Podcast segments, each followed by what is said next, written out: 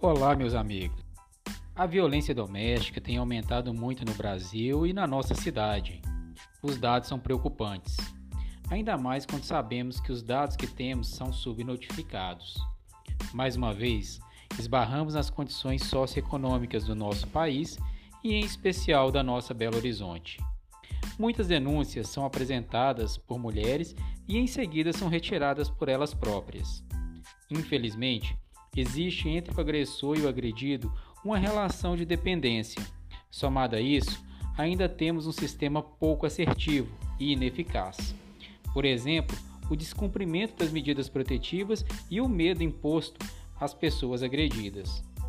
A mulher, quando agredida e denuncia o agressor, ela tem que voltar para casa, e nesta casa está lá o agressor.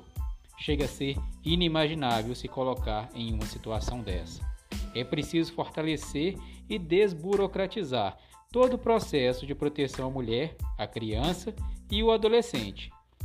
Com casos recentes inflamados na mídia, muitos oportunistas aparecem, mas durante quatro anos de mandato, nada ou muito pouco fizeram. Belo Horizonte precisa de mais atuação por parte da Prefeitura no que diz respeito à assistência social. Precisa de mais atuação e fiscalização da Prefeitura por parte de uma Câmara de Vereadores, que a cada ano se distancia mais e mais das pessoas. É chegada a hora do voto consciente, da mudança que queremos.